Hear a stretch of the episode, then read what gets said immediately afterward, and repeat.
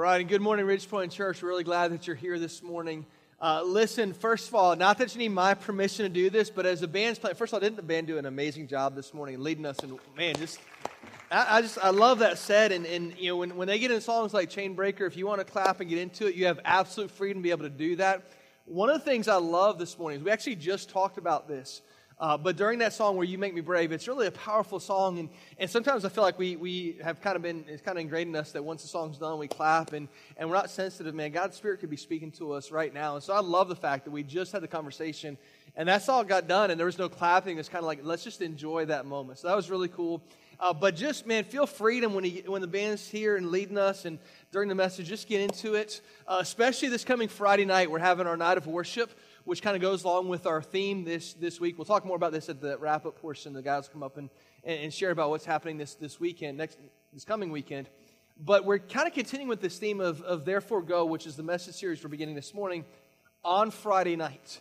Now, here's the thing I, I believe we have an incredible band, and, and, and worship is often we associate it with, with music, but it's not always just a music thing. Although there is going to be a lot of music on Friday night, it's not just about music. Worship is about our response to God whether publicly or privately, for who he is and for what he's done. And this coming Friday night, we're going to gather together as church, both services together. Invite your friends out. It's going to be a great time. It is going to be music heavy, but music is more than just music. Uh, worship is more than just music. It's a response. And so we're actually going to give you a chance during the service to respond in some different ways.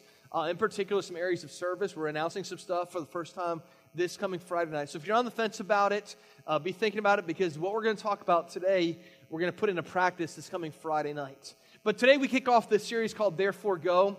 We're going to get into exactly what that is. But first of all, before we do that, I'm a fan of, of a lot of things in life. There's a lot of things that I just enjoy. But one of the things that I'm a really big fan of is, is Chick fil A.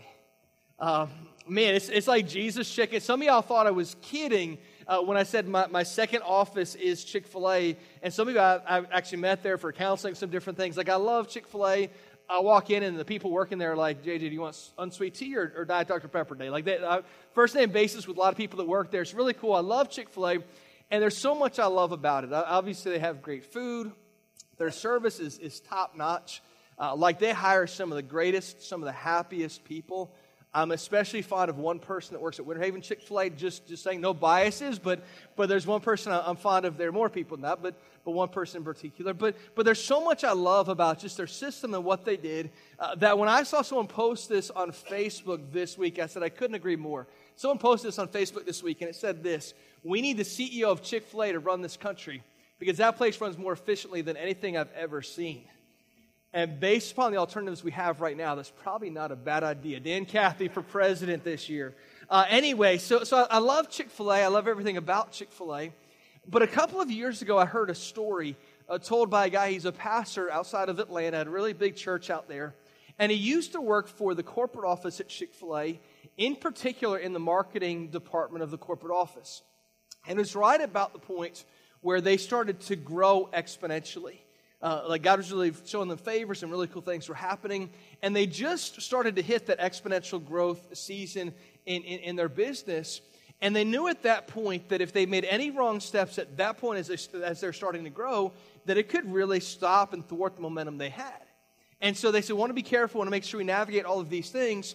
And at that point, right as they're experiencing exponential growth, they heard rumors that Burger King was coming out with a new chicken sandwich and that Burger King, trying to kind of steal their market, was going to put millions of dollars of ad campaigns into the selling of those chicken sandwiches. And so they started to get, get concerned a little bit and say, we got to watch this because our sales are growing, but this could potentially slow down our sales. So as they roll out this campaign, what is that going to mean for them at Chick fil A? And this, this pastor who was, was sharing this story, they said, we were watching it really closely. And as they started to roll out that campaign, the exact opposite of what they feared happened started to take place. As Burger King rolled out uh, their marketing trying to sell this, this chicken sandwich, instead of Chick fil A's numbers going down, their numbers started to spike. They started to go up. And they're watching that saying, wait, we don't understand why is that? But, but here's what, and there's probably multiple reasons, but here's one of the reasons why they kind of discerned here's why that happened.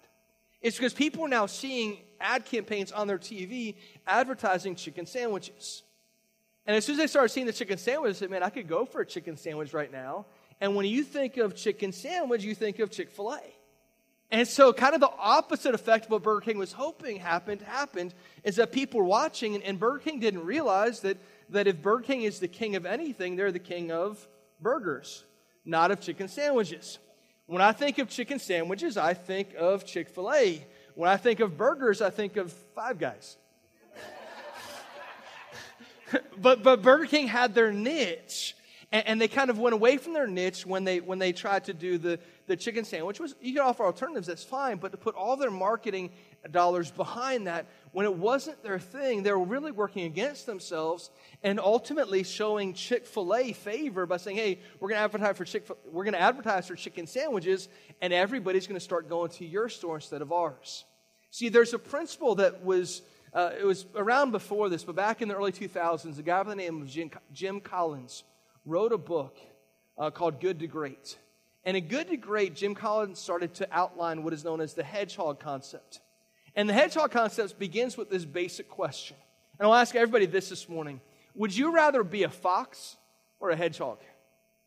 Just think about that for a second. Would you rather be a fox or a hedgehog? Now, I didn't do this first service, but I want to do this second service because we're more awake here. So I want audience participation. Which would you rather be, a fox or a hedgehog? If you'd rather be a fox, raise your hand. Awesome. If you'd rather be a hedgehog, raise your hand. Pretty evenly split. It seems like the foxes might have a slight advantage. Well, here's the thing they asked a bunch of people that question, and most people said, I'd rather be a fox. As a matter of fact, I want to see if this is going to change a little bit. If, if you had a choice, if the fox and the hedgehog are fighting, and you had to be the fox or the hedgehog in a fight, which would you rather be now? Would you rather be the fox? Or would you rather be the hedgehog? Hedgehog's kind of coming back because here's the thing that we see if the fox and the hedgehog are fighting, the fox can do multiple things. The fox can run, it can jump, it can hide, it can be like ninja like, it can, it can play dead, it can do all of these things. And the hedgehog does one thing but does one thing well it defends itself. It curls up in a ball, puts its quills out, says, All right, bring it on, fox. And because of that, the fox is going to leave with its tail tucked between its legs and quills stuck in its hide. And the hedgehog concept was taken from that idea. And the hedgehog concept, and this is good for any organization. Jim Collins is a business leader, it's good for businesses. But it says this there's this hedgehog concept, and it says there are three basic questions that we have to ask ourselves. Number one, what are you deeply passionate about? What is it that, man, you go to the bed thinking about and you wake up and you can't wait to attack that thing that day? Number two, as an organization, what drives your economic engine? What's bringing in your finances? And number three, and for me most important, is what can you, uh, what can you be the best in the world at? Now, where those three things, where those three circles combined right in the middle, that's our hedgehog. That's the one thing that we want to make sure we're doing that one thing really, really well. Not all the other things, but that one thing, make sure we're doing that one thing really, really well. And that's the basis of what became known as the hedgehog concept. It was before Jim Collins, but is made famous in his book, Good to Great. Now, I say all of that to say this there's, there's some principles that we could learn as an organization, as, as a church, about the hedgehog concept. There's things we could talk about. But this series that we're getting into this morning, isn't a vision series for the church, lowercase c, but this is a mission series, capital M, for the capital C church. So I don't want to look at it from the standpoint of, and when it comes to Ridge Point Church, what are those things?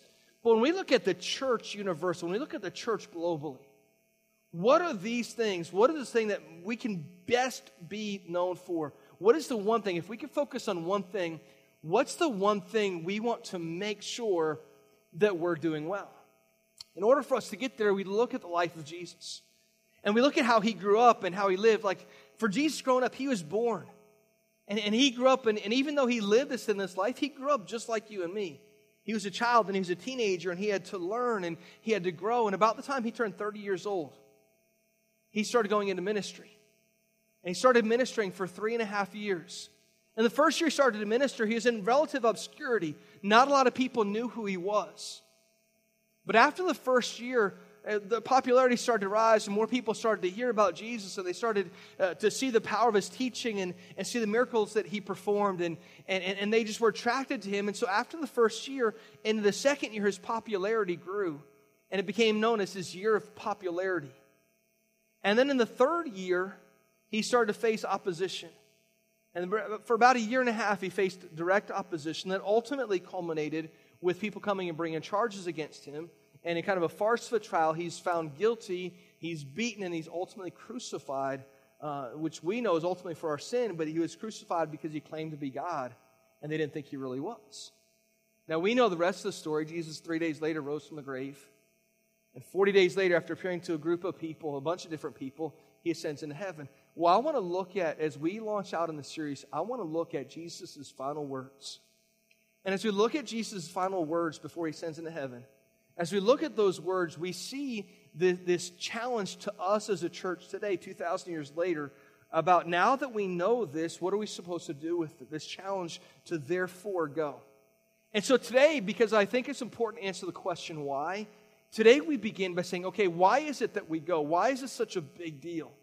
When we talk about the word gospel, the word gospel simply means the good news of who Jesus is.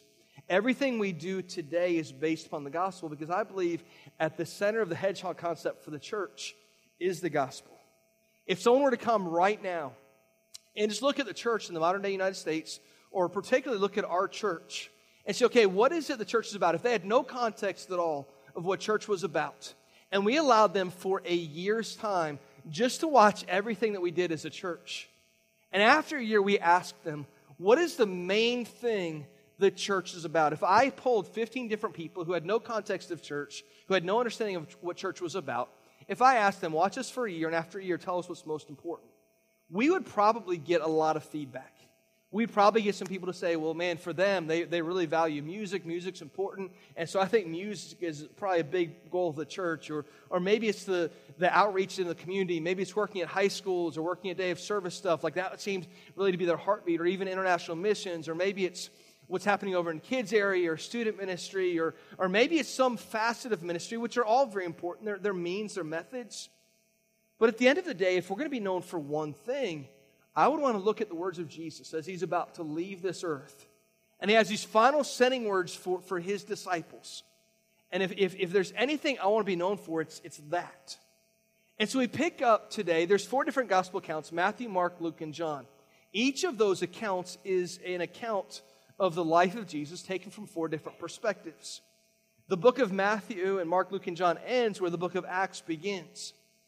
At the end of each of the Gospels, Matthew, Mark, Luke, and John, there's a challenge from Jesus to his disciples. At the beginning of the book of Acts, there's a similar challenge we'll look at in just a little bit. But the most famous one is found in Matthew chapter 28. And we're going to begin in verse 19. In the beginning of chapter 28, verse 19 of Matthew's Gospel, it has these two words it says, therefore, go. The basis of this series is found in those two words, therefore, go. Now, when I got to be 19 years old, I'd kind of grown up with a little bit of church involvement, but I really didn't know what it meant to, to truly follow Jesus. At 19 years old, I realized what a relationship with Jesus meant, and, and I started studying the Bible unlike anything I've ever studied before as, as a student at University of Florida and I started studying the Bible. I started sinking my teeth into it. And I started learning everything that I could learn. I thought I had a relationship with Jesus, but I found out later on I really didn't. And so at 19, I started asking questions. I started taking classes. And I remember early on when I started learning how to study the Bible, one of my early professors said this Whenever you see a therefore in the Bible, find out what it's there for. Whenever you see a therefore in the Bible, find out what it's there for. So we look at this teaching at the end of Matthew's gospel. And if it says therefore, the first question that we have to face is okay, what is it therefore? What, what, why is it? He's saying, Matthew's writing, or Jesus speaking, saying, therefore, based upon all of the things that you've seen and heard, now the commission is for you to go. So, so what we're saying in this gospel, for the early readers and early people that are hearing this message, they're watching it and, and, they're saying, based upon everything that you've heard and seen about Jesus, based upon the miracles he performed, based upon the power of his teaching, based ultimately upon his death and his resurrection, based on all of those things, because of all of that, you're now commissioned to go. Now we say, okay, that's cool, but that was 2,000 years ago. They were actually eyewitnesses to the, the death and the resurrection of Jesus. We are not. If, if, if it's you and I, if, if we're hanging out today and we see a person who we knew was dead four days ago, and they walk up and start talking to us, and we know they've been dead for at least three days, and they walked up and started to talk to us, you and I would be going to our friends and saying, You will not believe what I just saw. This person was dead and he's now alive. Because we were eyewitnesses to something that we didn't think was possible. It was a true miracle. And so these contemporaries of Jesus, they see Jesus raised from the dead and they give this commission to go and to share that message, and it just makes sense that they go. Well, I'm here to argue this morning that even though physically Jesus isn't before you and me, he's every bit as much alive today as he was then. And the story that we have today is every bit as powerful as it was back then. We can talk with just as much uh, of, of being convinced of this truth as they did back then. But see, what I see about the contemporaries of Jesus is this the contemporaries of Jesus, whether followers or not. See, there were some people who, during Jesus' lifetime, chose not to believe his message. And even afterward, the resurrection, they chose not to believe that. And, and so they were against the gospel message. And you had other people who said, no, we embrace the gospel message so much so that it becomes the most important, dominant theme in our life. What we don't see in their time period is indifference. People are either fully bought in, embracing the message, saying this is what our life is about, or they say, I've rejected entirely. There's not a lot of people, and there's nobody that's in that, that kind of middle window of saying, eh, I, I might believe it, it might be true, but it really doesn't impact my life. But we fast forward 2,000 years, and we say, what about mainstream Christianity today? And I'm not saying any of these things are, are bad we like to talk about things that are maybe not confrontational. We like to talk, man, come to church, you'll enjoy the music and the message will be relevant and kids and students. We talk about all of these things, but a lot of times we're intimidated to talk about what it really means to, to, to have a relationship with Jesus. And so what happens is right in the middle of this, we all kind of say, I feel more comfortable sitting here. Jesus died and he rose again. And he gives, if we have, if we have, if we're children of God today, that single event has forever wrecked in a good way, but it's wrecked our lives. And, and we leave that idea and we say, man, that, that I was on fire. I love that idea. But at some point, that message, I got to water it down and, and I got to swim in some, some more, more cool water, not, not, as, not as hot as I was before, but I want to swim in this current where everything is more mainstream. And I don't want this message to be the predominant theme in my life. And Jesus says, wait a minute. If I died and I did, if I rose again and I did, and if I changed your life, and if that's where we're at today, then He has. He's saying, why is that act not today affecting and changing our lives? So Jesus says, based upon all of that, therefore, go. The rest of the verse says this and make disciples of all nations, baptizing them in the name of the Father and of the Son and the Holy Spirit. So he says, here's our challenge. We're supposed to go, we're supposed to make disciples. In fact, the actual text says, while we are going, it's assuming that we're going to go. We go and we make disciples, teaching them to obey everything I've commanded you, and surely I am with you always to the very end of the age. It's a commission to go, but along with the commission to go, there's a promise that as you go, or while you're going, I'm going to be there with you. I'm not going to leave you alone in this journey but I'm going to be there right beside you. And, and as I look at this particular text, there's two things that I have to point out. Number one, I have to point out who the audience is. You see, I, I'm convinced that looking at mainstream Christianity today, what, what we want is, well, we're going to leave that to the experts. Like, we're going to leave that to the people who know what they're doing. Like, those people that are going out and making disciples, they have to know a lot of the Bible.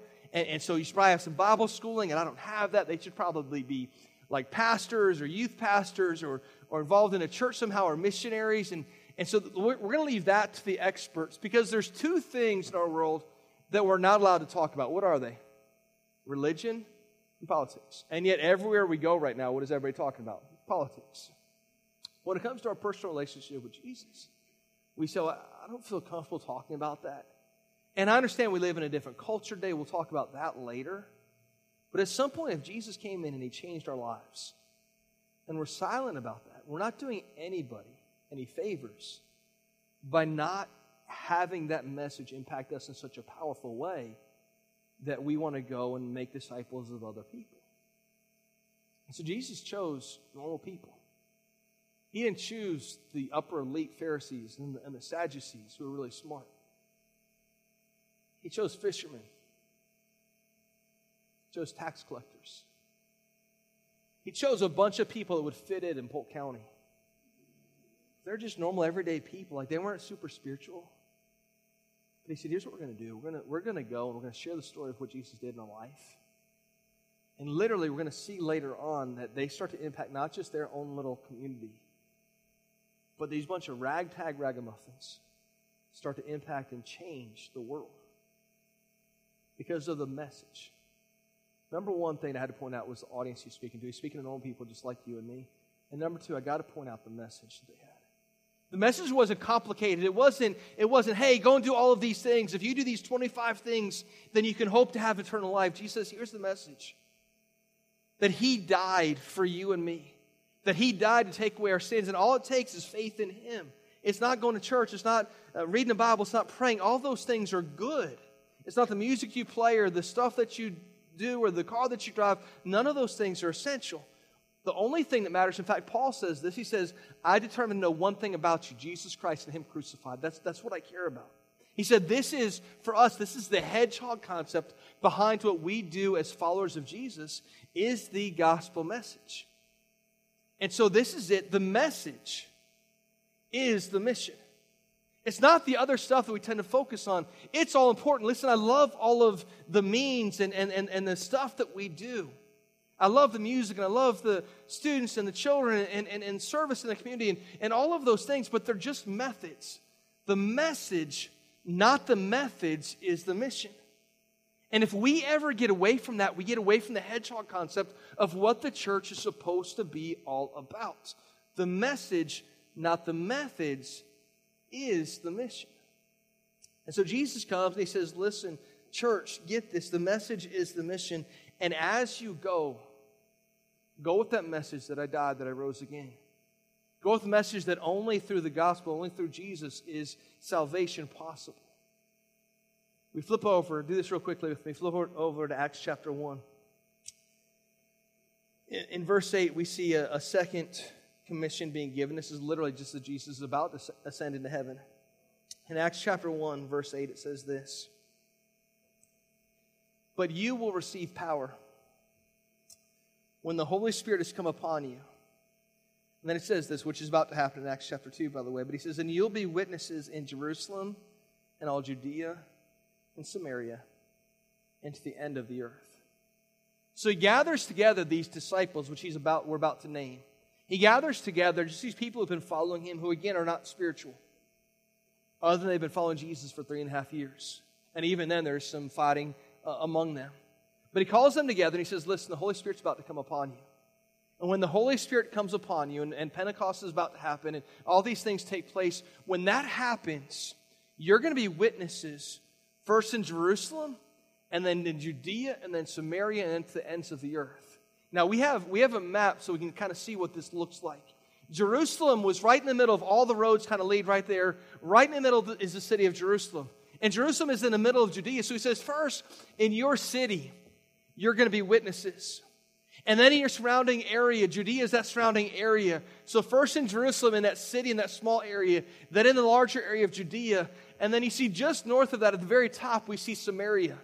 He says, You're going to be witnesses in, in your city, in your larger area, then ultimately in the area north of you, and then eventually you're going to be witnesses to the ends of the earth. And so, if we were to write that now, if we were to make like the Polk County edition of the Bible, which we don't have to have, by the way, it's not a good thing. But if we did, he would write to us right now say, okay, Ridge Point Church, your first witnesses in Winter Haven or Auburndale. Your first witness is right here in Jan Phyl Village. JPV, like do that right here. be an effective minister here. And then your, inc- your, your influence will increase. You'll be influential in your city, then maybe in your county. You'll be influential in Polk County and in the state of Florida. And then be advanced a little bit north into Georgia. But then literally you'll be witnesses to the ends of the earth. Seven years ago, about, about this time, seven years ago, uh, Chris and I had just started on staff and we started to, to meet with a guy by the name of Brett Durbin.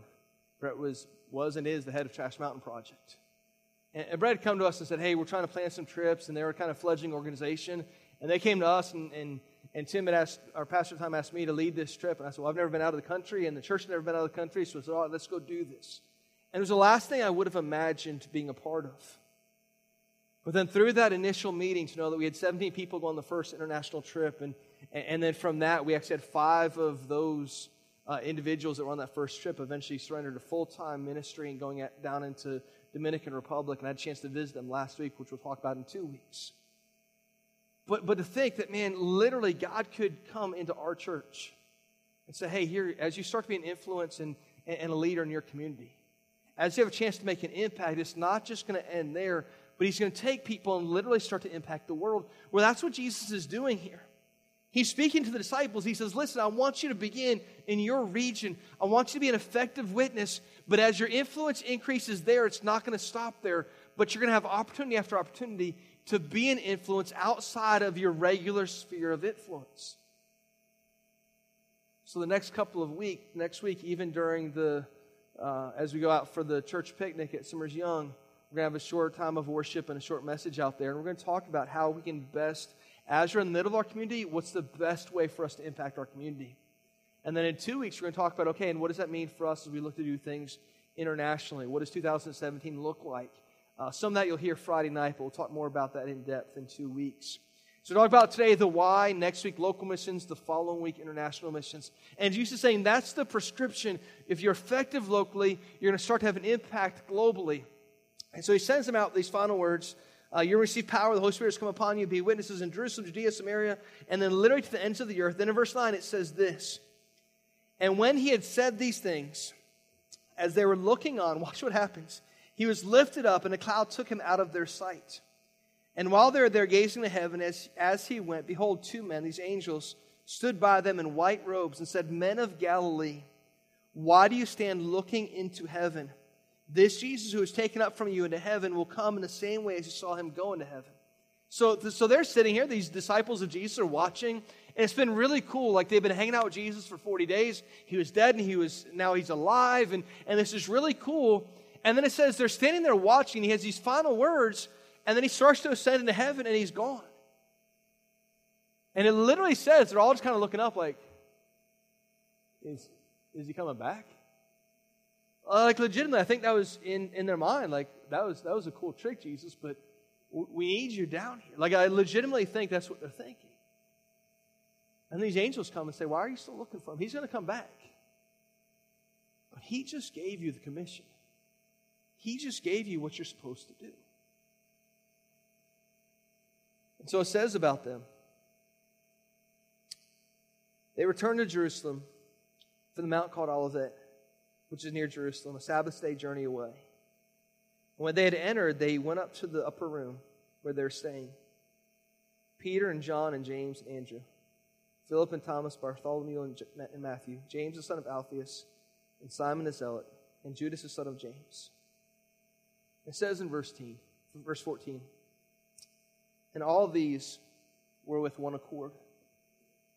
They're devoting themselves to prayer together with the women and Mary, the mother of Jesus, and his brothers. So said, man, they got this commission, and that's weighing heavy on them. So they, they go up and they say, okay, there's, there's something unifying about what we just received. It's time for us to go. It says they're all in one accord, not, not the car. They're in agreement. They're in agreement saying, yes, we know what we're supposed to do now. Let's, let's go do this. So they're in one accord, they were in agreement, and they began to pray for, for God to give them direct, this is what we're supposed to do, let's go do this, for God to show them favor. And they did, and, and He did. when we gather together as a church, and we're in agreement saying, man, this is what we're supposed to do. And we start to pray to be that level of influence in our community. And there's unity behind that, and there's passion for it. God can do incredible things. As long as we remain focused on our hedgehog concept, the gospel is why we do the very thing that we do. I'll look at one more set of verses over in Romans chapter 1. So skip to the next book of the Bible if you have your Bibles open. Romans chapter 1. Reading two verses 15 and 16. Here, Paul, the, the great missionary, the, the, the later disciple of Jesus, is writing to the church in Rome. And he says this He says, So I am eager to preach the gospel to you also who are in Rome. He says, Listen, I can't wait to get there because I have this great news about Jesus. I, I was against him. Before Paul was a murderer, he hated Christians. God changed his life, miraculously changed who he was. And he says, I can't wait to get among you because I want to preach. And the word preach simply means to tell the good news. Everyone's always, man, I don't want to preach and I don't want people preaching at me. Preaching just simply means you're going to tell good news. We're not coming with condemnation, we're coming with the hope that is the hope for this world.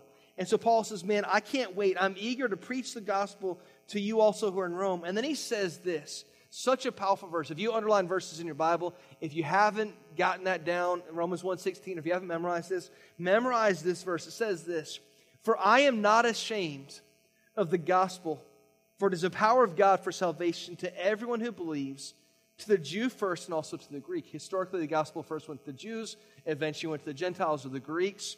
But he says this, he says, I am not ashamed of the gospel we get in this, this middle stream of, hey, I don't want to offend anybody. And, and, and so I'm just going to kind of, I can talk about church and talk about music, but I want to talk about the exclusive claims of Jesus because some people don't like that. And, and I understand that. Like, I understand our culture has changed. But Paul writes and says, I'm not ashamed of the gospel of Christ. For in the gospel there is power. It's the power of God for salvation. See, a couple of things we see about the gospel. First of all,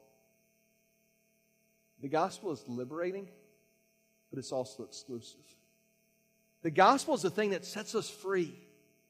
There's no other name given among men whereby we can be saved outside of the name of Jesus. The gospel sets us free. It's because of what Jesus did that you and I can have freedom, that we can have true freedom, but it's only found in Jesus. It's not found in anybody else. So the gospel is liberating, but it's exclusive. The gospel also drives you and me to be unashamed. Like when we go out, and I'm saying we have to be careful about how we do this. Our culture changes. Some of our workplaces, we're not allowed to even talk about faith things, and that's fine. But at the same time that that is true, and we have to honor that, we also have to realize that, man, Jesus set us free.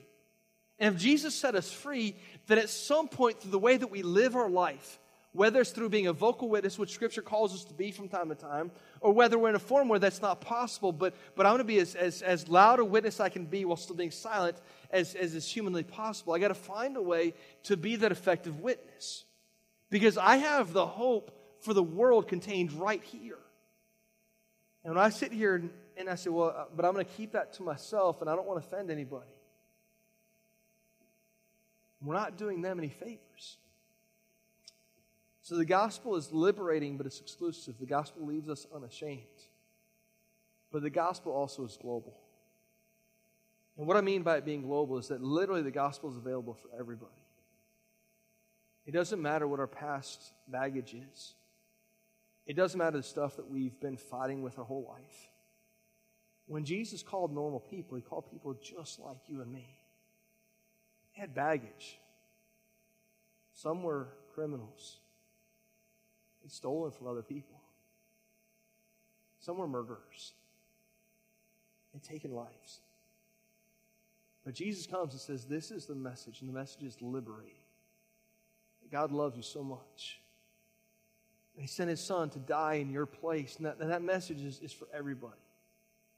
So listen, when Paul says, I determined to know one thing among you Jesus Christ and Him crucified. We do a lot of stuff as a church, but never want to get away from that hedgehog concept that this is why we do what we do. You've been going to Ridgepoint Church for some time. You know that we don't do a lot of big, heavy invitations. I want Spirit of God to speak to you, and there's a place for invitation, but we don't do a lot during the service. But as we talk about a message that's so point on about the gospel, I want to make sure that as we share the message that, that if you've never heard that before, or maybe you misunderstood or never gave your life to Christ, that, that you have a chance to respond and, and to make that decision this morning. So if you would just bow your heads and close your eyes, we're going to pray. And here's the thing we're not going to do a, a big, drawn out invitation. We're not going to do any of that stuff uh, this morning. But I want to know this this morning. I want to know if, if there's never been a time when you've truly given your life to Christ. You see, when I was younger, before I was 19 years old, I thought I had, but I didn't really know what that looked like. I didn't know what that meant. So, 19, sitting in church service just like this, I said, God, it's time for me to get real with you. I know now that Jesus died to take away my sins, and I need to call upon Him as my Savior. And so, if you've never done that before, but you say, man, I want to make sure that today, October 16, 2016, I want to make sure that I make that decision, that I want to follow Jesus. I'm not going to embarrass you. I'm not going to ask you to come down front. I'm just going to ask you in just one second, just raise your hand so I can pray for you. And say, yes, today I want to make that decision to truly follow Jesus. If that's you this morning, if you would just raise your hand. All right, thank you. I see that hand. I see those hands. Thank you. Anybody else? All right, I see that hand. Thank you. Anybody else?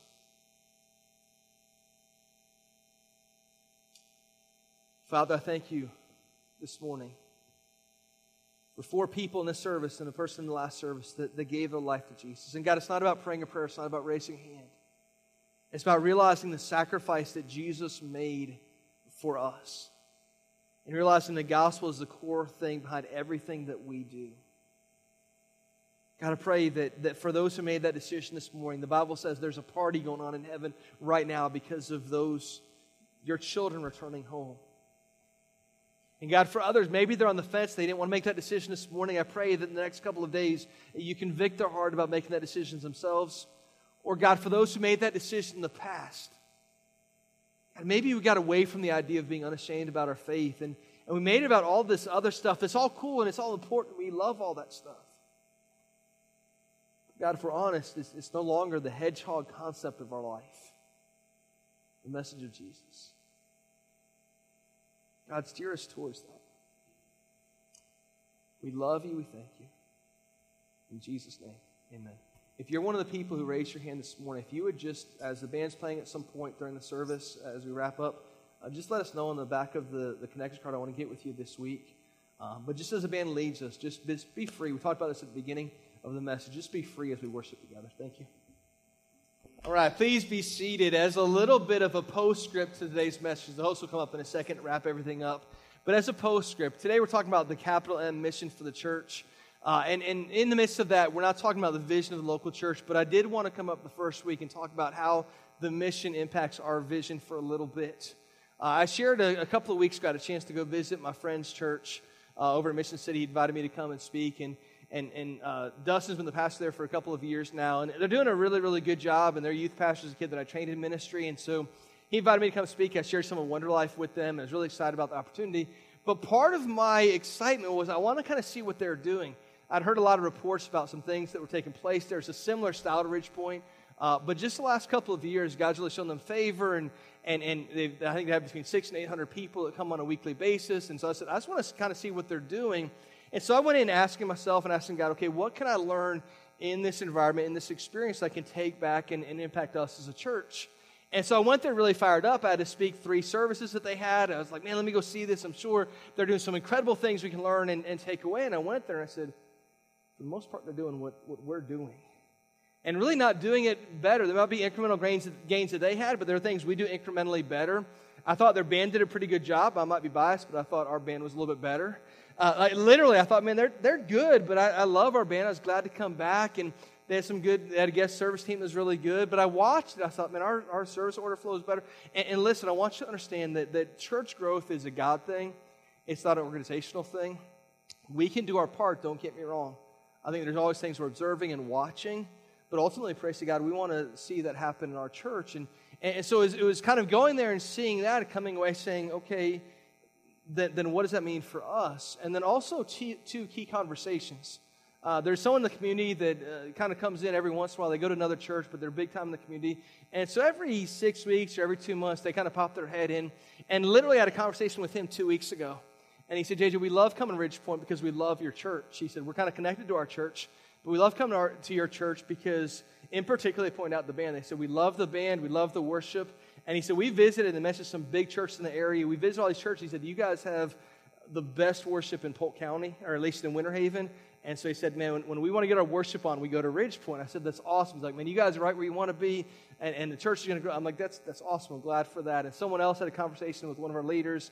They'd visited, same thing. They're going to a really large church. They said, You guys are right on pace where you need to be. Some really cool things are going to happen. And, and I get excited, and yet I look at it and say, Okay, that's, that's cool, but what does that mean for us reaching some goals we want to reach this year? Uh, we set out, setting, I think, four goals, three goals this year, and we've accomplished two. But the third one was to, to reach 250 adults on an average Sunday morning at Ridgepoint Church.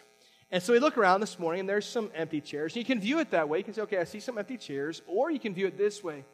I see some people, I see some chairs full of people that just aren't here yet. And it's humorous, but I think it's true. Like as we look around, there are chairs that are, that are waiting to be filled. There are opportunities.